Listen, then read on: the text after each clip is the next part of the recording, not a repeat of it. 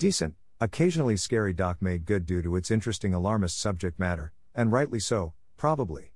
The editing is kind of all over the place, though, and some transition slash visual metaphors are ham fisted or don't otherwise make sense.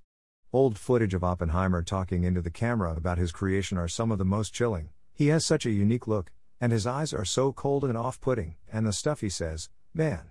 Scary. See it.